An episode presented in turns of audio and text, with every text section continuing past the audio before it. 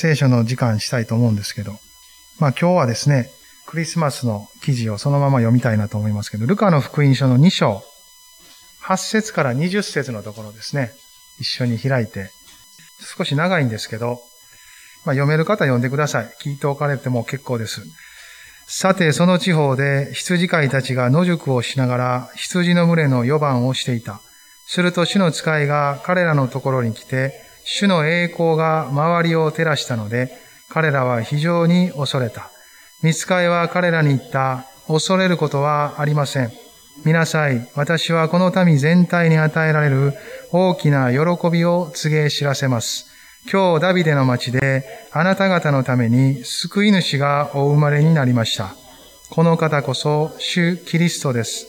あなた方は布にくるまって会話桶に寝ている緑子を見つけます。それがあなた方のための印です。すると突然、その見つかいと一緒に、おびただしい数の天の軍勢が現れて、神を賛美した。糸高きところで栄光が神にあるように、地の上で平和が御心にかなう人々にあるように、見つかいたちが彼らから離れて天に帰ったとき、羊飼いたちは話し合った。さあ、ベツレヘンまで行って、主が私たちに知らせてくださったこの出来事を見てこよう、見届けてこよう。そして急いで行って、マリアとヨセフと会話桶に寝ている緑子を探し当てた。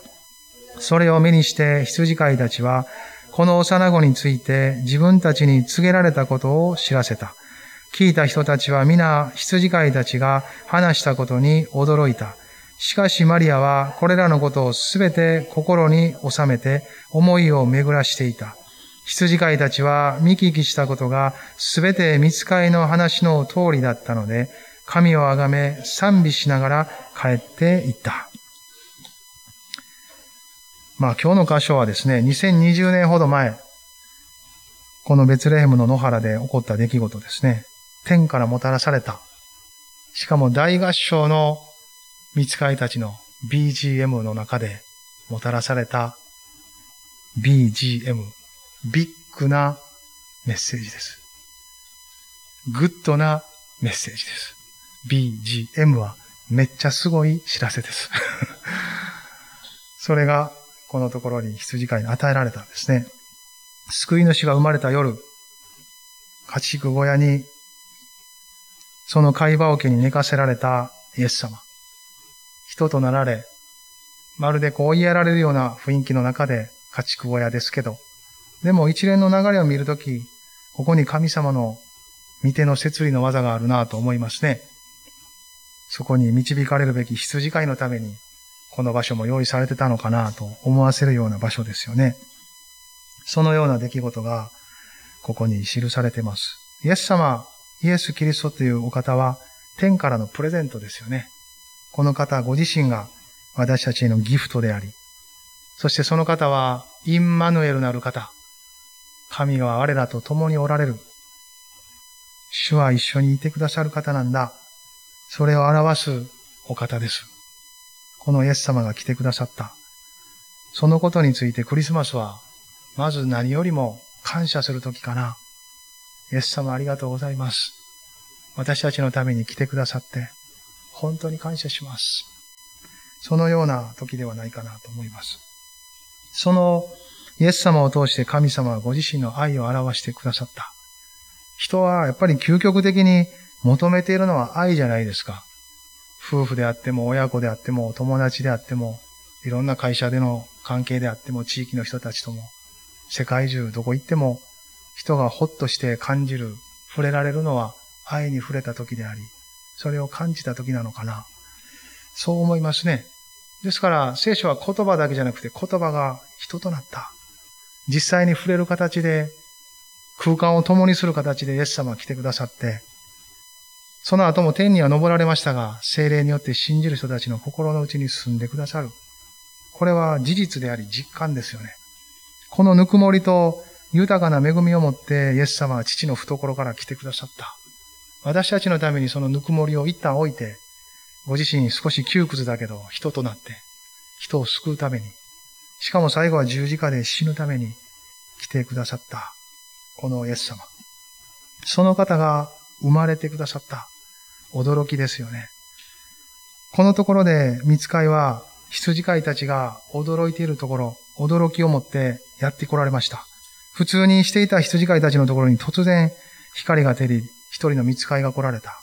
彼らは驚いたと書いてます。この見つかいの第一声は恐れることはありません。人生って割と突然のことってありますよね。周りにいる人、遠くにいる人、関係なく関わりのある人々との関わりの中で突然のことってやってきますよね。その時に人は皆恐れますよ。何が起こってるんやろ。状況がわからなかったらもっと恐れます。でも、聖書は、このいつも一つの言葉で私たちを落ち着かせます。恐れるな。恐れなくていい。起こっている出来事そのものはいろいろあるけど、でも、私があなたと共にいる。神様という方は恐れるなと言ってくれる方です。人は自分の命や自分が思っていることや計画と違うことが起こると恐れます。でも神様は、それは多少違ってもいいじゃないかって。私はもっとさらなる豊かな道を用意してるよって。神様が豊かな私たちよりもある意味高く広がりのある道へと導いてくださる。そういうお方かなと思いますね。ですから、十節で、見つかいは彼らに言った恐れることありません。そして、見なさいと、彼らの心を展示させました。その現実ばかり恐れている出来事ではなく、私がこれから告げることを聞きなさい。見なさい。と、そのように彼らの心の向きを別の方向に向けてくれたんですね。ここには見つかりのメッセージが記されてます。ちょっとこの次のパワーポイント送ってくれますか？私なりにまとめてみたんです。何かこういう雰囲気、アイデアが与えられました。エルサレム新聞があったとしたら号外みたいなもんです。よく夕刊富士とか駅前で配ってますよね。号外号外ってあの、平成から令和になる時も令和、令和って言ってあの、でっかく書いた新聞が配られたと思うんですけど、当時もし新聞があったらこんなことになってるんじゃないかと思うんですね。全世界のための大きな喜び。そうですね。見つかりはそう言ったんです。この民全体に与えられる大きな喜びを告げ知らせます。告げ知らせるとは福音という言葉です。ユーアンゲリオンです。福音、述べ伝える、告げ知らせる、良い知らせ、そういう意味があります。それは待ち望まれた救い主が生まれた。驚くべき出来事じゃないですか。そして左上に書いてある、旧約聖書にずっと予言されてきた。その言葉の数々の実現です。イザヤ書をはじめとする一つ一つのところに、いずれキリスト、メシアが来られる。イザヤ書で考えても5、600年前の話です。その時にキリストが来られることを予言していた。詩篇なんかもっと古いのもありますよ。そこでも歌われてる。メシアについて、キリストについて。メシアとは救い主という意味。キリストも同じような意味ですが、油注がれた方。旧約聖書で祭司とか預言者とか王になる人たちが油注がれ、その任務についたところから来ている言葉ですが、キリストもまた人々を罪から救い、王となるために建てられたお方としてキリストと呼ばれているんです。そのお方はナザレのイエスというあの赤ちゃんですよ、と、会話桶の中に寝かされてるらしい。考えられないことですが、そういう救い主の姿が浮き彫りにされてきた。家畜小屋にいるらしいぞって。当時の会話桶はなんか石造りだったと聞いてます。石の洞窟だったとも言われてます。いろんな説もありますが。羊飼いたちの証言。いつものように4番をしていたら突然天使が現れて話し出したんだよって。A さん。空びっくりしたよ。見たこともない光だったさ。どこの言葉か知りませんけど。最初は一人だったんだが一瞬で軍勢のように広がり、急に歌い出したんだ。あの BGM ですよ。気づいたら走り出してたよ。今を逃したら絶対後悔するって直感したんだって。これは潜在一遇のチャンスなんだ。彼らはそう思った。と話してます。ハレルヤ。この後彼らが行って、そこにいた人たちに話したことを通し、マリアも聞いていたので、それをルカが聞き、ルカが記した福音書がこのルカの福音書です。ハレルヤ。ベツレームの村においてはしばらくの間住民登録のために来る人々で小さな村はごった返しているようだ。村人団。宿屋の主人団です。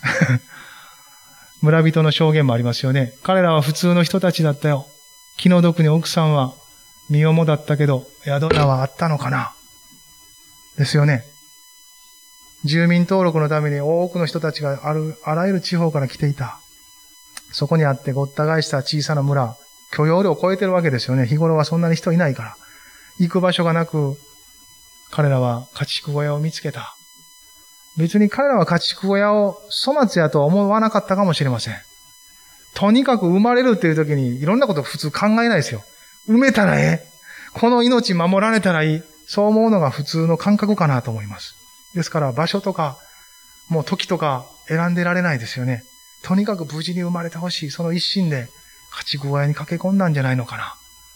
そして、できる限りのことをしようと、貝羽桶を持ってきてそこに寝かせた。干し草を置いて、暖かくして、できる限り清潔にもしながらですね、そう過ごしたんじゃないのかな。そう思います。また皆さんもよかったら今度作ってみてください。なかなか面白いなと自分で思ったんですけど。見つかりのメッセージは本当に驚きですよね。全世界のための救い主が生まれた。この方は会話を受け、家畜小屋におられる。どこにでも来られることを表してますよ。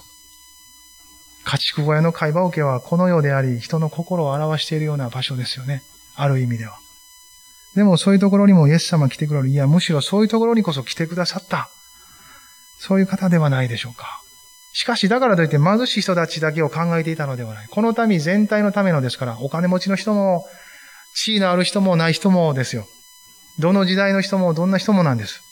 貧しい人だけを偏り見るのも聖書は、なんかちゃうって言ってますよね。それも違うよって。貧しいとか飛んでるとかそういう外側のことではなく、私はその人の心を見ていますって。その心が主を求め、へり下って受け取ろうとするならば誰のところにでも来ます。また誰をも引き寄せています。この人はこう、あの人は引き寄せや、この人はいらんと言っているのではないです。すべての人を引き寄せています。ということですよね。それがこの見つかりが告げたメッセージじゃないですか。11節今日ダビデの町であなた方のために救い主がお生まれになりました。この方こそ主キリストです。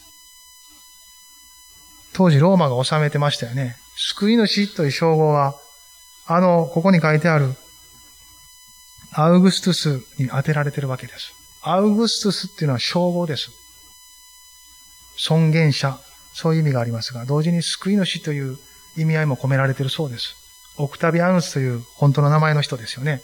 あの人が初めてのこのローマの初代皇帝になりました。その人は死んだ後も神のように祀られていきます。でもそのような中にあってルカははっきりと本当の神、主の主王の王なる方、救い主はこのお方イエス・キリストですと。そのように書いてるんです。ルカの福音書には割と当時の世界を反映させながらですね。そしてその中にあってその本当のお方はイエス様なんですということがたくさん書かれてあります。この御言葉もその一つだなと思うんですね。この方こそ主キリストです。12節はあなた方は布にくるまって会話受けに寝ている緑子を見つけます。緑子とは赤ちゃんですよね。生まれたての赤ちゃん。英児です。そんな姿でいますよ。その方がキリストなんですよっていう、それがあなた方のための印です。と、見つかいは、ここで語ったんですよね。主が来られた。アドベントゥス。ここでは見つかいが羊飼いたちのところに来られた。アドベントゥス。そして見つかいはこの後、幼子のところに走ってきます。それもまた幼子からしたら、羊飼いたちがやってきた。やってくる。アドベントゥスなんですよ。アドベントは動きのある時間です。あまり止まってないです。みんな動かされていきます。見つかりのメッセージによって羊飼いたちは信仰の火をいただくんですね。神の言葉は、その聞く人たちのうちに神を信じる信仰の火を灯していきます。この大軍勢の賛美を聞き、それらが去った後、見つかいは15節こう言ってますよね。ちょっと一緒に15節だけ読みませんか見つかいたちが彼らから離れて天に帰った時、羊飼いたちは話し合った。さあ、ベツレヘムまで行って、主が私たちに知らせてくださった、この出来事を見届けてこよう、です。彼らのうちには灯った信仰の炎が、最初はあっけに取られながら驚いて、このまばゆい光の中で歌う賛美も聞きながら、彼らは戸惑いながらでした。でもそれが去った後、ふと我に返って残ったのは、今告げられたことは何やったんや。いや、よくよく思い返したら、すごいこと聞いたよなって。でも、はっきりしてるよなって。ベツレヘムで、ダビデの町とはベツレヘムのことですよ。彼らがいたのっぱらから大は離れてますが、少し下っていけばその町にたどり着ける、村にたどり着ける。そのような距離です。彼らは思った。そこで救い主が生まれた。全世界のための、ずっと約束されてきた。その方が生まれた。見に行こうじゃないかって見届けよるという方はそういうことですよね。聞いたことが本当かどうか。見届ける。それは私たちの責任なんじゃないか。そう感じたんですよね、彼らは。神の言葉を聞いたとき、これを自分たちだけで持ってることはできないじゃないかって。これは絶対に伝えるべき内容であり、そしてそれは伝える前にまず私たちが見届けるべき内容なんじゃないか。ということを彼らは受け取ったんです。神の言葉、主に触れられた人のうちには燃えるんですよね、心が。これは精霊のなる神の働きです。御言葉は言葉です。でもこの言葉がある人たちにはですね、ギリシャ語ではレーマという言葉を使いますけど、生きた言葉として飛び込んでくるんです。そしてただの文字ではなく、ただのこの何かこう、書物というものを超えて、その人の中に命を与えるんです。なぜなら神は初めにこの天地をですね、光をあれと言って言葉で作った方です。神の言葉とは息吹であり、命であり、霊なんですよ。それを受け取った人のうちに、その霊が生かされ、燃え上がり、そして神を求める心をかき立てていくんです。これは人の技ではありません。ただ一時的にその人が盛り上がっているだけでもありません。盛り上がっているだけならば一時的で終わっていくんです。でも、内側から始まる神の見業であるならば、それは終わらないです。それを果たし終えるまでその人生は、神の言葉を求めながら生きていくんです。この霊の命への植え替えが始まった人は、この霊的に満たしてくださるお方を信じ、求めながら生きていくことが始まっていくんです。そしてそれはイエス様にしかできないことです。ですから、キリストを求め出すことが始まります。見つかりのメッセージを聞き、彼らは、心を燃やされて、そして、別レーンまで行こうじゃないか。そのように話し合った。別レヘムに、レッツゴーしていくんですね。レッツゴー to ベツレヘムですよね。神の言葉は人のうちに信仰を与え、炎を燃やし、それは人からの圧力とか強制力ではありません。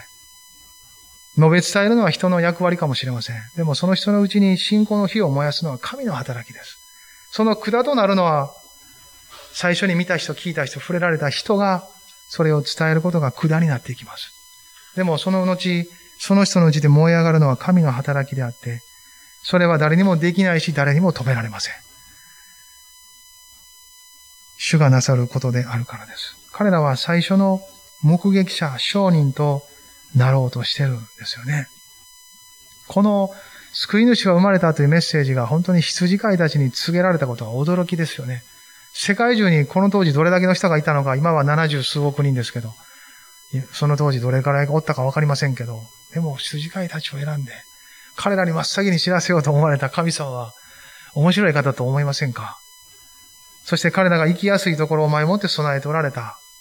ベツレームの町がごった返していなかったら、家畜小屋には行ってなかったでしょ？でも羊飼いたちがそのままの姿で生きやすい。そのところにイエス様が来てくださった。当時羊飼いたちは何日もお風呂にも入らないと言われてますよね。別にそれは貧しいというだけじゃなくて仕事からそうだし、その当時の習慣とかいろんなこともあることです。でもその彼らが何の気にもせず突っ込めるところっていうのは家畜小屋じゃないですか。同じようにそういう仕事してるわけですから。そこにイエス様が来てくださった。なんと配慮のある導き方でしょう。そして彼らはその通り、信仰の炎を燃やされて、行くんですよね。先ほども賛美しました。行き手配せよ。行き手配せよ。行き手配せよ。神の子。このベツレヘムの家畜小屋に生まれ、寝かせられ、貝羽沖におる赤ちゃんがキリストであると、なぜ信じれるんでしょうか？当時の人たちも今、この聖書を通して聞く人たちもです。私も自分自身がなぜそれを信じれるのか不思議でたまらないですよ。クリスマスが来るたびになぜこんなことを信じてるんだろうって。しかもなぜこのことを多くの人に伝えようとして人生を生きてるんだろうと思うことがあるんですね。とても不思議です。でも、そのように神様が教えてくれたんですよね。当時この羊飼いたちもそうですよね。なぜ彼らに教えられたのかわからない。しかし聞いたことを確かめるために彼らは走り出していくんです。そして16節そして急いで行ってマリアとヨセフと会話受けに寝ている緑子を探し当てたと書いてます。探し当てた。おそらく会話桶に寝ている赤ちゃんはイエス様だけだったと思いますが、会話桶はいっぱいある。家畜小屋もいっぱいある。どの家畜小屋かまでは告げられてない。神様って面白いですよね、その辺が。あっこのあっこやーって。私たちのこの町やったらね、柏市の下田西一丁目332の1やって。そこの会話桶に寝てるよって言ってくると思うんですけど、別レームやって。ダビデの町やって謎解きみたいですね。なんか感じますよね。でも会話を受けやって。そこに寝てる赤ちゃんがキリストやって。もうキーワードははっきりしてるわけですから探せるんですよ。ね。私たちがこの時代にもですね、聖書の言葉を通し、周りの人たちとの関わりを通して、イエス様と出会っていくのもよく似てるかなと思います。はっきりもしてるんですけど、少し求める心を起こしながら、神様作っていかれる。そしてこう、微妙に求める心を引き出してくださる。そういうところもあるかなと思います。自分の人生考えてもですね、私もクリスチャンホームで生まれて、生まれた時から教会もあってですけど、求める心って別に自動的にないんですよ。それは神様の恵みなんですよ。皆そうなんです。その恵みがなかったら誰も求める心を持つことってできないんですね。ということは、求める心が少しでもあるということは、すでに神様が働いておられるということなんですよ。ですからその求める心を十分に活かして、主に向けていくとき、主はそこに繋がってくださるんです。繋がろうと待っておられるからですよ。この羊飼いたちの出来事を見るときにもですね、そういうことを思うんですね。彼らは信仰の炎に沿って歩いていきます。そして行くべき方向ははっきりしてます。ダビデの町、ベツレーム、家畜小屋、貝羽桶、そこに寝ている赤ちゃんとですね、家畜小屋バーン開けてですね、パッと貝羽桶ばっか見るんですよ、ある人たちが。何人もやってきてですね。ああ、何、何してんあんたら、みたいな感じですよね、宿屋の人たちからしたら。なんかバンバン音聞こえるな、みたいな。村中の貝羽を、家畜小屋が開けられたりですね、洞窟に入っていく音が聞こえたり、どんな形か知りませんけど、とにかくわーっとなっていくんですよ。わーって、あ、ここもちゃう、あっちもちゃう、こっちもちゃう、こっちもちゃうここやーみたいな感じになるんですね。見つけていくんです。ああ、おったって、ここやって。会話受けに寝てる赤ちゃんって当時でも珍しいんですよ。いないですよ。ですから、家畜だってそんなとこ寝ませんよね。会話、餌箱なんですから。そこに赤ちゃんが寝ていた。という出来事です。毎年毎年この話するたびに面白いなと感じます。よく飽きもせず、話すし聞くなと思います。でも本当のことなんですよね。この出来事の中に私たちは留められてますよね。そして羊飼いたちはあった一部始終を話すんですよ。この新聞あた新聞出してますよ。私たちは今のっぱらでいたんですよって。いつものように4番をしてたんです。この季節はいつもそうです。そしたらもういつもみたいに私たちはちょっとこうこっくりこっくり眠ろうとしてたんですよ。その中で急にパーッと光るんですよ。何事が起こったかと思いましたが、その光の中から声がしたんです。今日ダビデの町であなた方のために、この民全体のために救い主が生まれたって。私たちはおったまげて腰抜かすほどでした。でもその方ははっきり申し、言われたんです。会話を受けに寝てる赤ちゃん、それがキリストだって。待ち望んだ救い主だってはっきり告げたんですよ。だから私たちはもう急いで今、のっぱらからかけてきたんですよって。そしてこのベツレヘム中のこの家畜小屋を見て回ったんですよって。そしてここに行き着きました。この方こそキリストです。私たちはそれを聞いたんです。信じられないかもしれませんが、この方こそキリストなんです。救い主ですよ。私たちユダヤ民族が待ち望んだ救い主ですよ。誰が信じなくても私は信じますよ。なぜなら、はっきりとそれが告げられ、私の心はこんなにも燃えてるんだから、当たり前のことですよ。そして文字通りそれが見たんですよ。誰が信じられますか？鍵場受けの中に赤ちゃんがいるなんて、そんなことを信じて走ってきた奴がそれに出会うって、事実そのようになってるんです。神は求める者の心に報いられる方であると、私は今日本当に深く知りました。求める心は裏切られることがない。神を待ち望む心は裏切られないんだということを知ったんですと。この羊飼いたちは告げたんですよね。18節聞いた人たちは皆、羊飼いたちが話したことに驚いたと書いてます。そら驚きますよね。彼らもそうでした。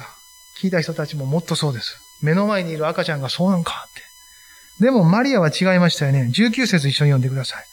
しかしマリアはこれらのことをすべて心に収めて思いを巡らしていた。彼女は先に蜜毛を受けてあなたを通して救い主が生まれると聞いてるわけです。彼女にも見つかりは来たんです。同じガブリエルでしょう。そして告げた。文字通り彼女のお腹は大きくなった。ヨセフとのその関係もないままにですよ。大きくなっていったんですよ。精霊によって身ごもると言われた通りのことが起こっていきます。彼女もそれを聞いたとき羊飼いと同じでした。ユダヤの産地の方に走っていくんです。なんでですか？見つかいが彼女に告げたからです。あなたの前に、6ヶ月前に、あなたの親類のエリザベスおばさんも身ごもりましたよって。あの人も不妊の体でしたね。でも神の奇跡によって身ごもりました。と告げられてたからです。マリアはいても立ってもらう。信仰を、その日を受け取った人は、じっとしてられないんですよ。確かめずに折れない。本当かどうか知りたいんですよ。確認したい。だからですね、マリアもそのエリザベスおばさんのところに走っていくんです。って走ったわけじゃありません。多分ロバかなんか馬車に乗っていたんだと思いますけど、いやーって言ったんだと思います。こんな早くないか。もうちょっとゆっくりかもしれません。でも行って、事実それを見て、見るんですよ。もう高齢の何歳か知りません。年齢は書いてません。70歳、80歳。それぐらいの人が身ごもるんですよ。びっくりですよね。それを目の当たりにして、マリアは自分に語られたことも本当だと励まされるんです。疑ってたわけじゃないけど、励ましがいりますよね。人は信じていても励ましがいります。あなたは信じてるよ。その信じてることでいいんだよっていう励ましがいるんですよ。ああ、この人信じてへんわ。じゃないんです。それは全然励まされないです。信じてることを励まされたらもっと信じれるようになります。あなたのうちに働いている神の技は本物です。ハレルヤ。教会に行き、このように御言葉に耳を傾ける空間にいること自体がもう、主が働いている証拠じゃないですか。信じている、信じる入り口にある、いろんな距離感にあったとしても、主がすでに働いておられる。だからそのまま求めていけば必ず報われる心ですよ。主はそのために恵みを注いで、求める心を起こしてくださってるんですから。関心の紐を引いてくださってる。必ず答えていかれる方です。この羊飼いのように出会っていくんです。彼らはベツレヘムに走りました。動かずにいられなかったから。そしてこの後、彼らに起こることはですね、20節です。これも一緒に読みましょうか。羊飼いたちは見聞きしたことがすべて見つかいの話の通りであ、通りだったので、神をあがめ賛美しながら帰っていった。クリスマスが始まるんです。クリスマスという言葉はクライストマスですよね。キリストの礼拝、ミサ。キリストを崇めることです。それがこのクリスマスという言葉です。彼らに始まったのはクリスマスですよ。神を崇め賛美しながら帰っていった。彼らは日常に戻っていきましたが、もはや同じ日常ではないですよ。新しい日常です。神様を崇めるという、主を礼拝するという生活の土台であり、中心軸が据えられた新しい人生を彼らは歩き出したんです。この後ずっと福音書を見ていくと、イエス様に出会った人の人生は皆こうなっていくんです。その人の人生の中に居場所が作られていくんです。その居場所とは、神を崇める居場所なんです。神を崇めるとは、神を一番にすることです。神を崇めなかったら人は多くのものを偶像にしてますよ。ね若いティーンネイジャーやったら、わあ、あの人素敵やわ、あの歌ええわ、アイドルって言いますよね。アイドルって偶像のことですよね。それを聞いて、それを拝んでるという意識はないけど、それみたいになっていくんです。人は拝んでる対象みたいに変えられていきます。ですから神様と出会うまではいろんなものを対象にしながら拝んでます。だからそれみたいに変わっていくんです。でもイエス様と出会うとき、イエス様を崇め礼拝し出すので、イエス様みたいに変えられていくんです。ハレルヤ。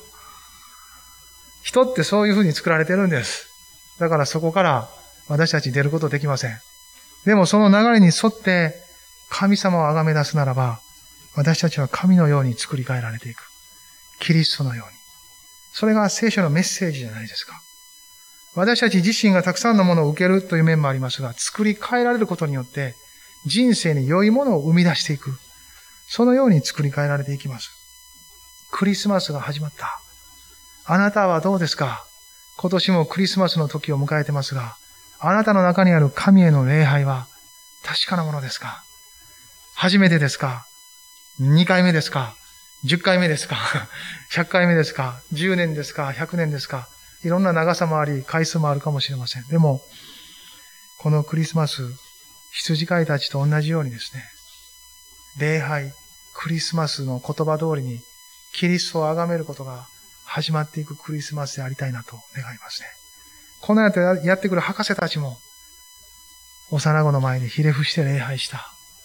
この方の前に来る人たちは皆、礼拝へと導かれていく。自分の人生を捧げていく。自分の心を捧げていく。自分の愛を捧げていく。しかしそれは、まずこの方が来てくださった。そして全てを捧げてくださったことから始まってるんです。このキリストを崇める、礼拝するクリスマス。その時を過ごしていきたいなと願います。立ち上がりましょう。そして祈りましょう。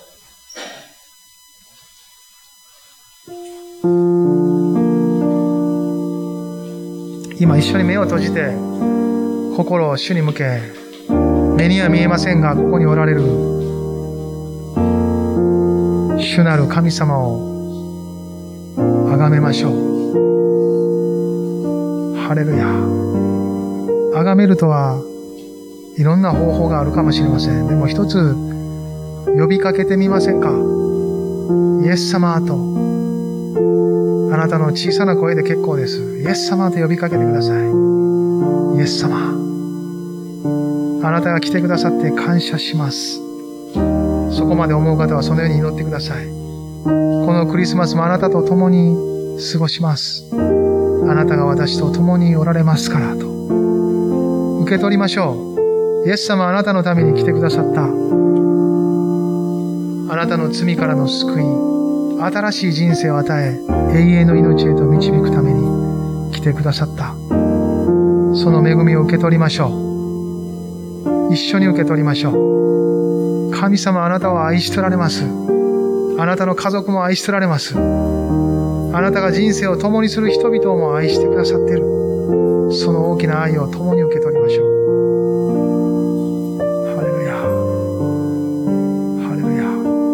あなたの心の叫びは主に届いてますよ。本当の必要は主がご存知です。ハレルヤ。ハレルヤ。人生の中の突然の出来事やマイナスと思える事柄の中にあっても、主がおられるのであれば大丈夫です。この方は力ある方、命あふれる憐れみに富んだお方です。この方と一緒に歩いていくならば、長いトンネルのようであっても抜け出すことができます。光なる方が導いてられるその一歩一歩を辿っていくなら、新しい人生を歩き続けることができます。ハレルヤ。今日、ダビデの町で、あなた方のために救い主がお生まれになりました。今日です。あなたにとって今日です。私たちにとっても今日です。イエス様を心から迎えます。ハレルヤ。主イエス様どうぞ豊かにお一人お一人を祝福してください。このクリスマス、あなたへの礼拝が、主に心を捧げ、その愛に応答するあなたとの関わりが、広く深く太くされ、豊かなる主にある新しい人生が続けて導かれていきますように。今、主イエスキリストの皆により、祝福して、お一人お一人の祈りと合わせてお祈りします。アメン。